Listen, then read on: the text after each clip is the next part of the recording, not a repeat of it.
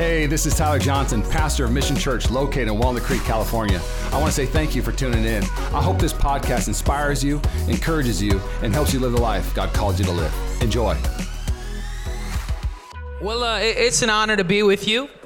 Every time I show up, things get bigger. For real, Mission Church, every time I show up, things get bigger. I show up, you guys added a service. This screen wasn't here last time.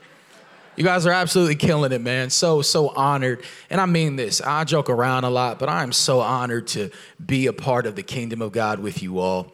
And uh, I, I, I do this every time I go and preach somewhere, but I love your pastors. I'm being very serious. I love me some Pastor Tyler and Rachel Johnson. I tell Tyler often he would have been black in another life, I have no doubt. He would have been. He'll just call me out of nowhere. Hey, what's up, baby? I'm like, baby, who you talking to? What's up, Sugarfoot? I love Pastor Tyler and Rachel. I'll tell you what, I had him come preach an encounter a couple of months ago. That's the young adults, that the young adults group that my wife and I oversee. And I, he ripped it up something crazy. I mean, like my young adults, they were like, "We want him, we want him." I'm like, "Don't forget, I love you too." You know, it was incredible. You guys are so incredibly blessed with pastors Rachel and, and Tyler Johnson. And I think sometimes we can become casual about that which is supernatural. And there is this supernatural anointing on this place for growth, for expansion, and for God just to see uh, his kingdom come in and through the earth. And whether you know it or not, the church is a people. It's far more than a denomination. It's far more than a name. It is a people. And you are the people of God. Like it or not, regardless of your race, your race, your ethnicity, your culture, if you believe that Jesus is who he says he is, you are a citizen of heaven. And uh, it's just an honor to be fighting the good fight of faith alongside all of you. Amen? Cool. Well, I'm going to preach it like I feel it. And I'm feeling loud for second service. I ain't going to lie about it. I come from Pentecostal roots. If you don't know what that is, it's probably a good thing. No. no, I come from the Pentecostal church, so I tend to be a little charismatic, get a little bit loud, but I really believe God wants to wants to do something in our time together. You're taking a photo of me. What's up? Hi. Actually, you know, I have a word for you. I, I, tend to lean in the prophetic just a little bit, and and during worship, God gave me a word for you, and um, and the word is actually Jehovah El Roi. Uh, what Jehovah El Roi means in the original language is the God who sees all. And, and I just feel that, that you're in a season right now where God, more than usual, wants to remind it, wants to remind you that you're seen. And, and, the first time we, we see Jehovah El Roi used in the Old Testament is with a woman who feels like she shouldn't be engrafted into the plan of God, and her name's Hagar. And basically, she was being abused physically by her master that was Sarai, and she ended up fleeing into the wilderness and felt like she would just die out there. And what God said to her is He revealed Himself in a way that He never did up to, up to that point in all of history. He reveals Himself as Jehovah El Roi, and it means the God who sees all. And she said these words, and I really believe these words are going to mark your journey um, to come, and, and it's going to mark your journey even now in your present. And, and, and these words, the words she used were this She said, Could it be that I have seen the one who sees me? And I just sense that God wants to remind you, woman of God, that you are seen by God. You are the apple of his eye. You are fearfully and wonderfully made. You are intricately in his design. And I believe more than ever before, and I mean this prophetically for you, that you're going to see God in a way that you've never seen him by recognizing that you're seen in Jesus' name. I don't know your name, but you take great photos. If you ever want to come work for Encounter, you let me know. All right. Well, I got 31 minutes left. And, uh, so we're going to go into the Word of God. Is that okay? If it's not, that'd be awkward. Okay, so um, so um, I actually ended up changing my message. Um, I preached a message in first service called uh, "You Wouldn't Invite Paul to Your Barbecue." It went really well. God moved. Talked about forgiveness. Uh, this service, I'm giving your media team a hard time. I felt like God put a message on my heart for second service, and so we're gonna dive into the Word of God together, and uh, we're gonna have a good time. We really are. Let's start in a uh, Let's start in Matthew's gospel. Matthew 9, verse 9. Very brief passage of scripture that holds a lot of power and a lot of context.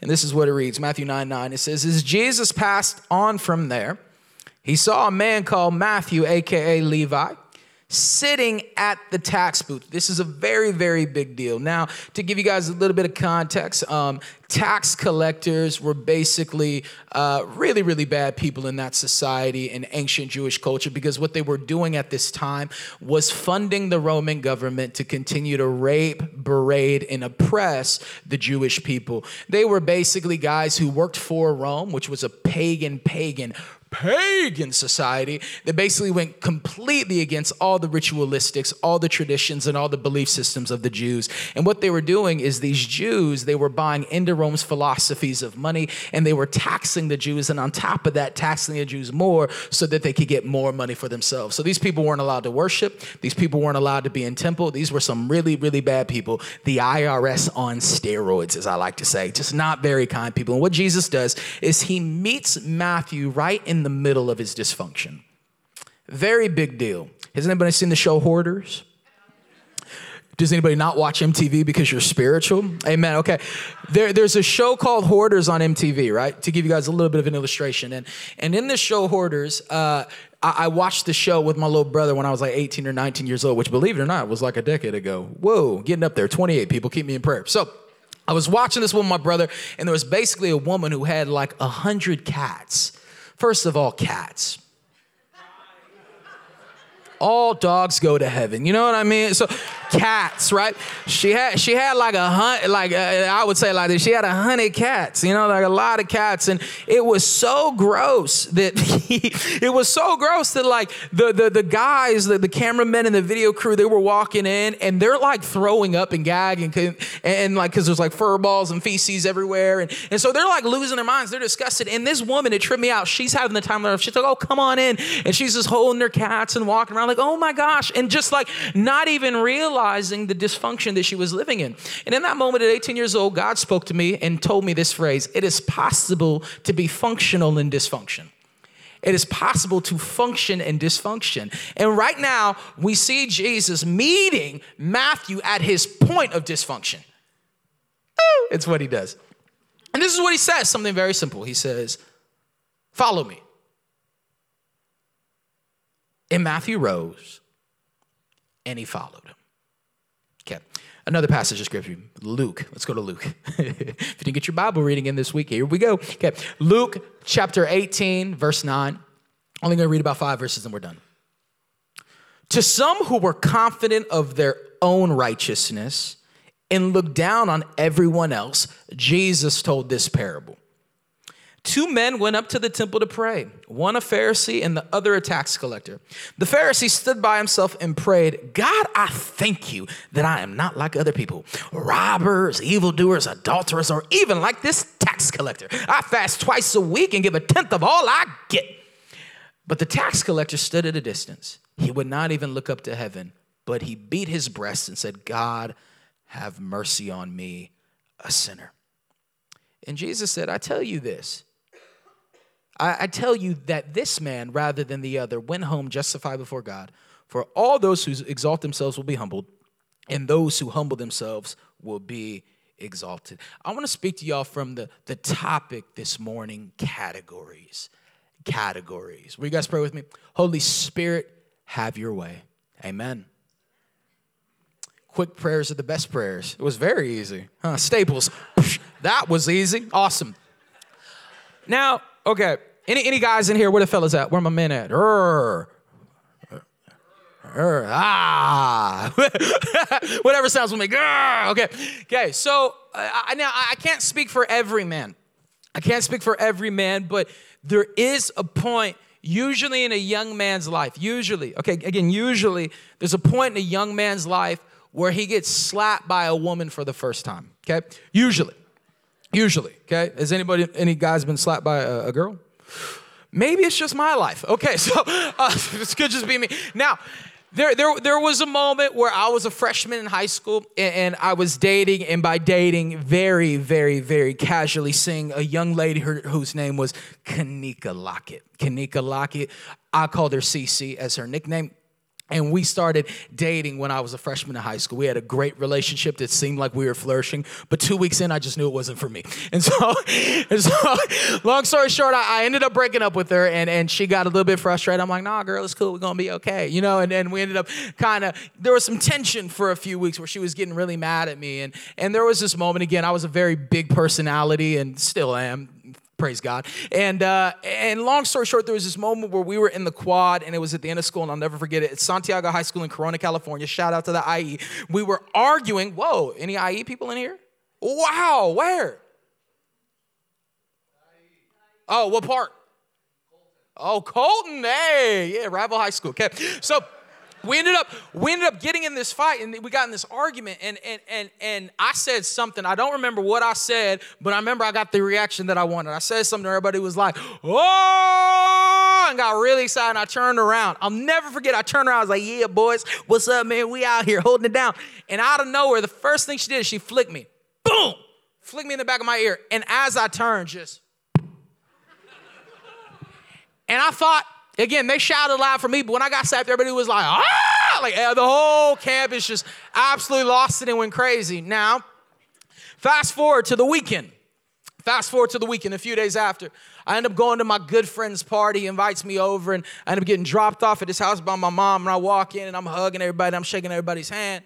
And out of nowhere, I look up, and Cece's at the party. I remember getting overwhelmingly frustrated. I was like, why is she here? And I looked at my boy, I was like, I don't even know you anymore. And I'm walking up to my dude and I was like, hey, bro. I was like, why did you invite her to the party? He's like, man, she's cool. I was like, she slapped me, bro. And we ended up having a little bit of a discussion, and, and it was a moment for me where, where in my youth, I got very, very, very frustrated that somebody was at the party that I didn't want at the party. Now, now when you when you read the, the, the, New Testament, specifically in Luke chapter 15, you see these three stories. There's a story of three things being lost. Jesus says it under the inspiration of his Holy Spirit.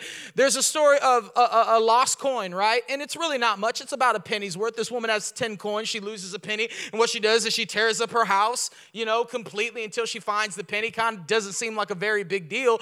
But as soon as she finds it, she brings the pennies together. She invites her friend over and she throws a party. Now, I don't know if that necessarily seems like something you would do. That doesn't seem valuable, but we see Jesus operating under the kingdom of heaven, placing value on things that we don't as much. And the second story is a parable of a sheep. There's a shepherd, he has a hundred sheep, one leaves the fold, and what Jesus does is he leaves the 99, goes after the one, and brings him back. And what they do is they throw a party. Now, to me, honestly, if I'm being honest, if I have a hundred sheep and one leaves, 99 is kind of a hundred to me. You know what I mean? Is anybody else like that? Like if someone's like, How many people did you have a service? And we counted 99, I'd be like, a 100 or 100 people there. You know, like, like that's kind of how I work, to be honest with you. Um, and so, I, again, I don't know why he put so much emphasis on, on this one sheep, but we see Jesus placing emphasis on things that we don't. And so we see the coin, then we see the sheep. Then the third story is the story of a prodigal. It's the story of two sons, actually. We focus on one more than the other, but it's of two sons. Both are lost. And we see this story where, where, where one son walks up to Jesus and basically says him, I wish you were dead. Woo! Nope, that's not what Jesus does. What Jesus does actually is the father looks at his son and says, Okay, you, wish I were dead and you want your inheritance. Hey, I'm gonna divide it up, I'm gonna give it to you. And what the son does, he goes out into Vegas, prostitution, sex trafficking, everything worse that you can imagine. He's doing it, he's involved in it. And at some point, the season changes and he realizes that he's a sinner and he realizes that he's not doing what he should be doing. The Bible says it like this He came to his senses. And suddenly he realizes, man, I'm not acting like a son, but I'm no longer worthy to be a son because he thought that he was a son because of his worth, not because of his birth. And so what he says is he comes up with this great speech. He's like, you know what I'm, you know what I'm gonna do? I'm gonna go back to my daddy. I'm gonna give him a speech. I'm gonna tell my dad I've sinned against heaven and I've sinned against him.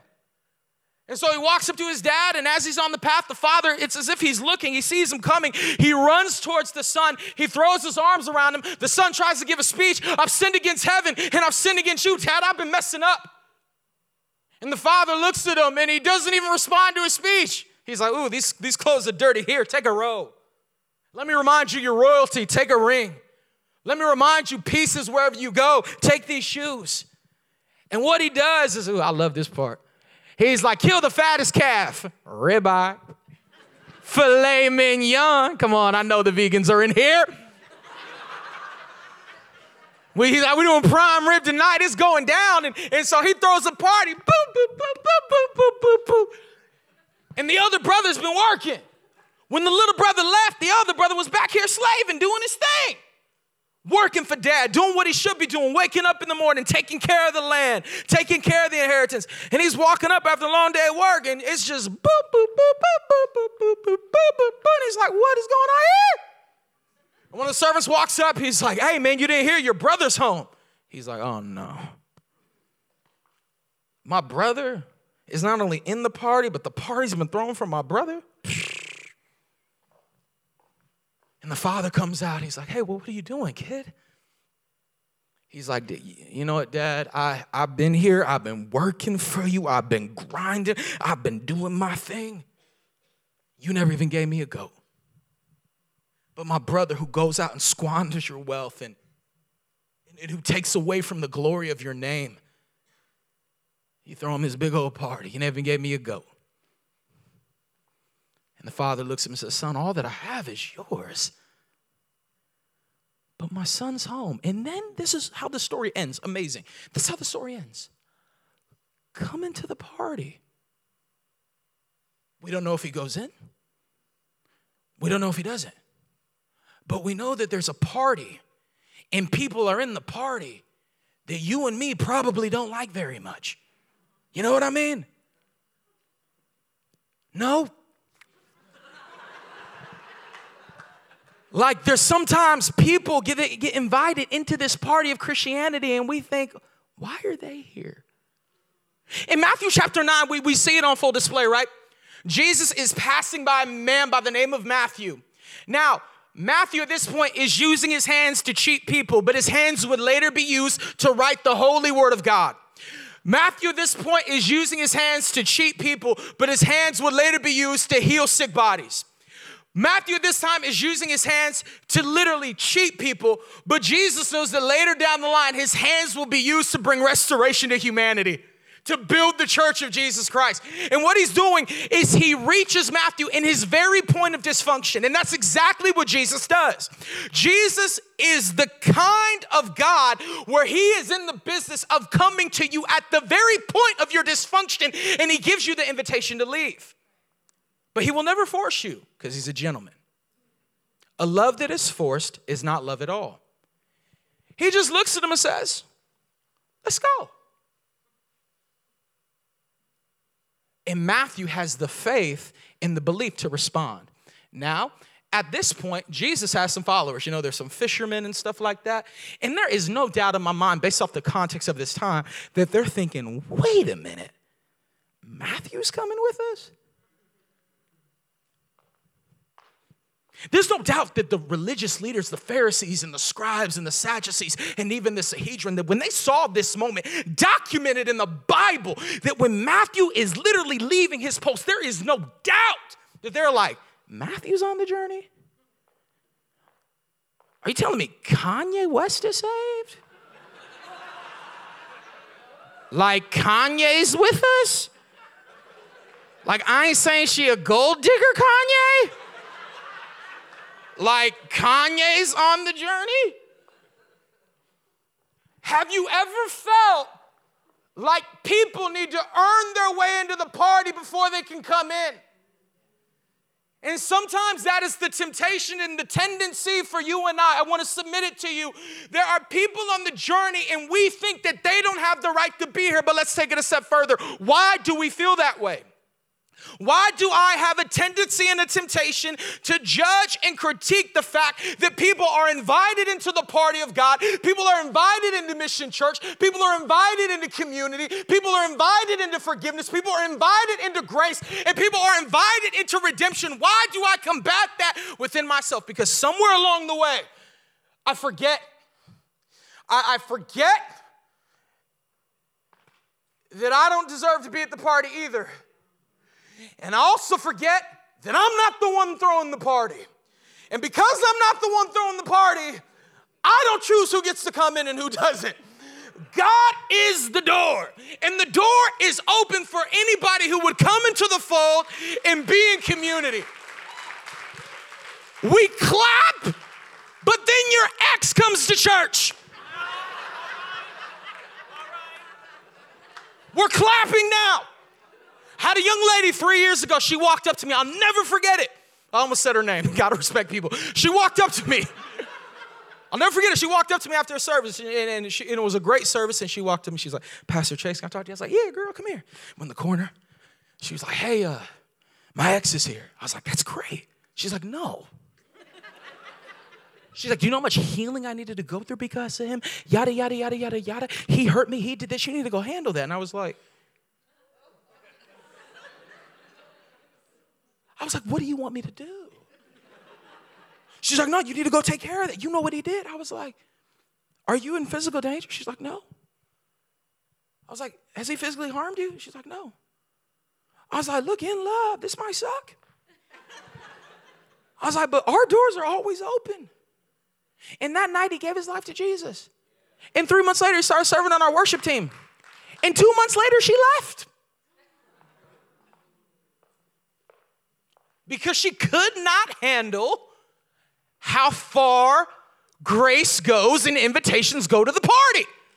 Now, granted, she found a great church and she's plugged into community. God's good.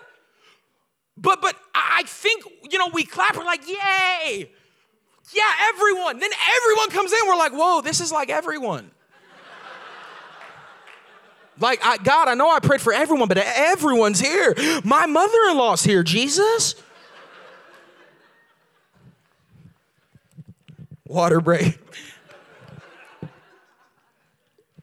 so, everyone? Yep. So, all people can encounter the love of Jesus through ordinary people. And at times that will make us so uncomfortable. Why? Because we place people in categories. The Jews did. Here's some of their categories right here. This is how they viewed life. There were the holy and the unholy, the clean and the unclean, worthy, unworthy, good, bad, righteous, sinner, Jew, Gentile, blessed, cursed. They categorize people in their culture. We do the same thing. We do. How do I know? Apple, Android. I pray that you're Apple in Jesus' name. Okay. Let's go deeper though. Right, left, conservative, liberal, Republican, Democrat. This will get the people going. Obama, Trump.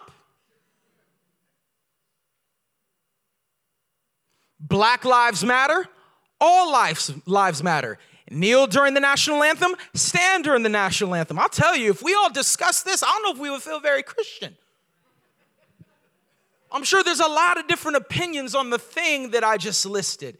And based off of our opinion on just these seven or eight things that I chose in modern day culture, I wonder what our perspective would be if we realize, whoa, we're in the same church, serving the same Jesus, loving the same God, and yet our ideals are so incredibly different. Our ideals, our perspectives are so incredibly different. For those who don't know, I'm a black man.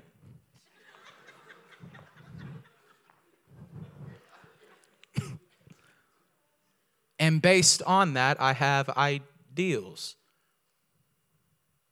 I have views of things and perspectives of things based off what I've experienced in culture and based off what culture has done to me.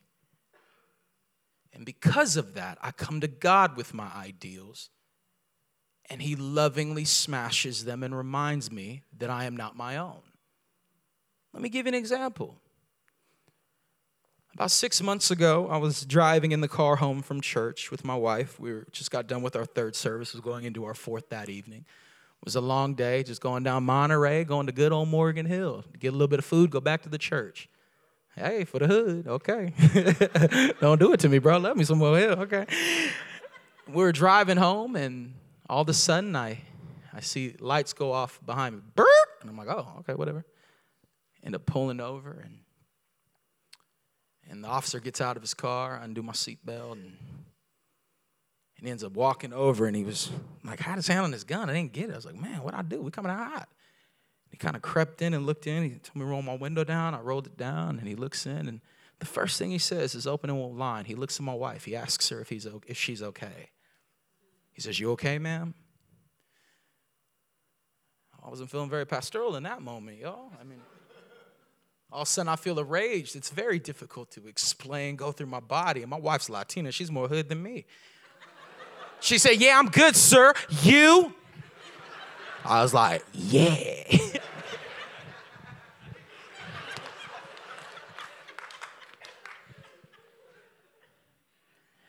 And he's like, license and registration. So I give him my license and registration. As he's looking at, it, he's like, is this car stolen? And I was like, no, my registration's in your. He's like, okay, I'll be right back. He goes back to the car. He's gone for like 10 minutes. Becca never saw me racially profiled before. It's happened a couple times prior to this moment. And she's like, what's going on? I'm like, baby, it's cool. Chill. She's like, no, I ain't gonna chill. I was like, chill, girl. It's okay. I was like, it's okay. And He comes back. He's like, Are there any warrants or misdemeanors out for your arrest? And I was like, Boss, you just came from your car. Like, you tell me. He's like, Okay, man, have a good day. I was like, Whoa, whoa, whoa, whoa, whoa. Why'd you pull me over? No comment. Went back to his car. You can leave.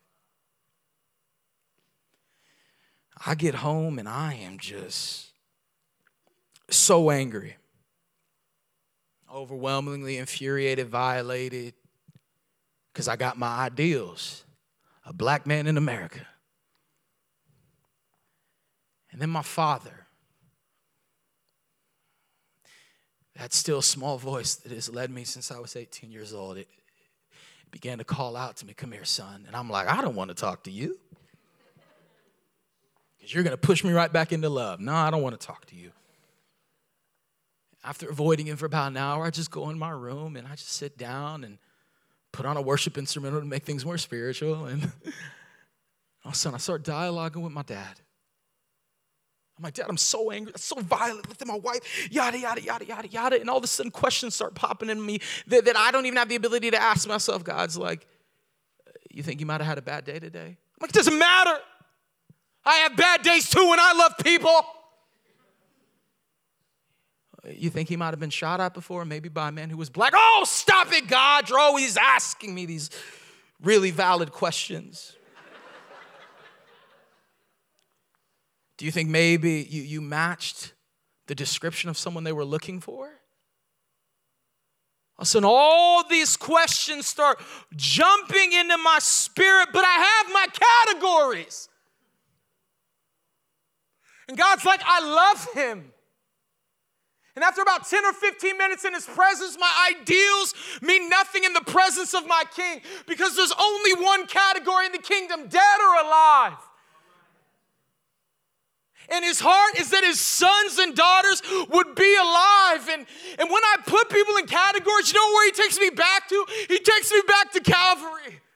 He shows me where he, he humbled himself to the point where he became a man and he took on flesh. And, and it was for the joy that was set before him that he endured the cross. And I begin to remember that the people that he created, the CEO of creation, allowed himself to be taken into the hands of a foreign ruler, a man like Pontius Pilate. And then he took the cat o' nine tails and 39 lashes, went on his back. A crown of thorns was pressed into his brow.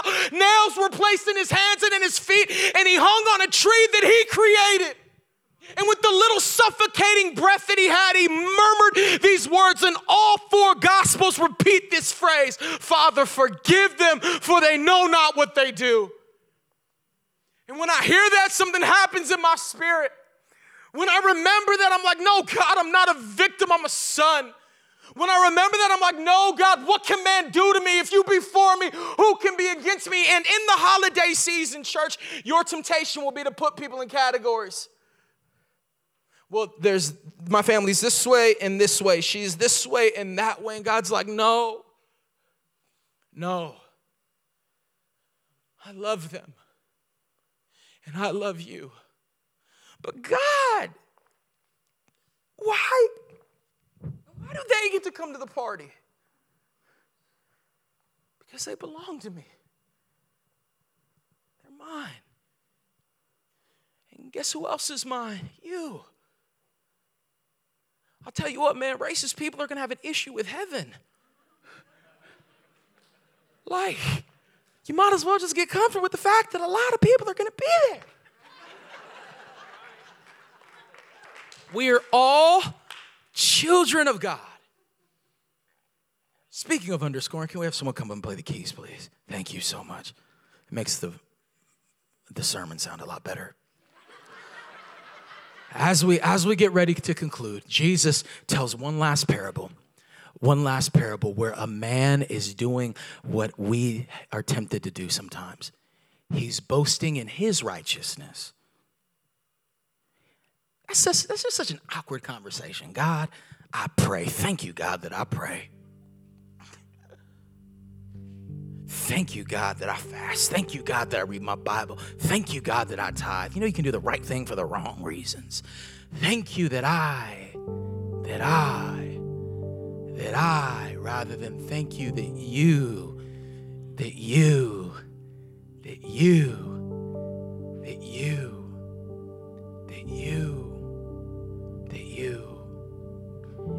we see this man of unworthy sorts, a tax collector, and he definitely doesn't deserve to be in the temple. It even puts in detail that he's a long way off, and he can't even lift his head up to heaven because he knows who he is. And his cry and his prayer is very different. He says, Be merciful to me. Mission Church, what a beautiful prayer to pray. Oh God, be merciful to me. Merciful to me. I know who I am and I know who you are. I'm so undeserving of this love and this grace. And when you begin to realize that, weird things start happening, like really weird, awkward things. Like you start walking through malls and you start seeing people and you love them.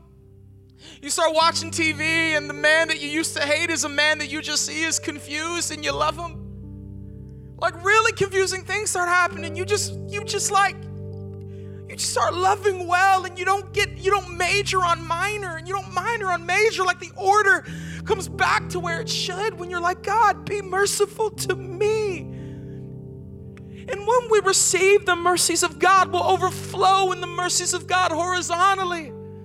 Last bible verse lamentations chapter 3 the book of lamenting book of lamenting. Why? Because the Israelites were caught up in, in adultery and they were caught up in idolatry. They literally lost the Jewish capital to the Babylonians because of their foolishness. And in, and in Lamentations chapter 3, God shows up in their lamenting, in their weeping, in their mourning, in their grieving. And this is what he says to them He says, My mercies are new every morning, and my faithfulness is great.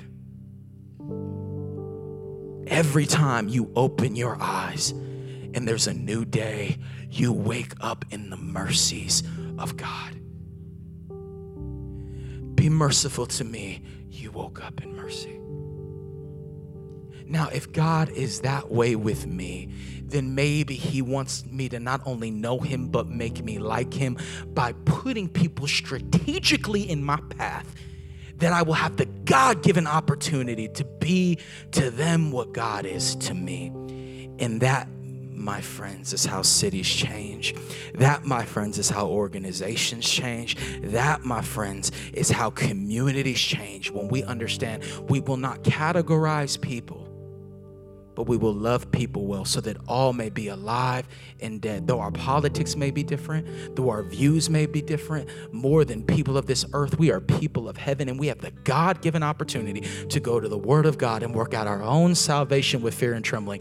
Does that mean that we tolerate sin? Absolutely not. Does that mean that we disregard holiness? Absolutely not. Does that mean that we call something sin, uh, call something that we say that something is sin, isn't sin, that is sin? Absolutely not.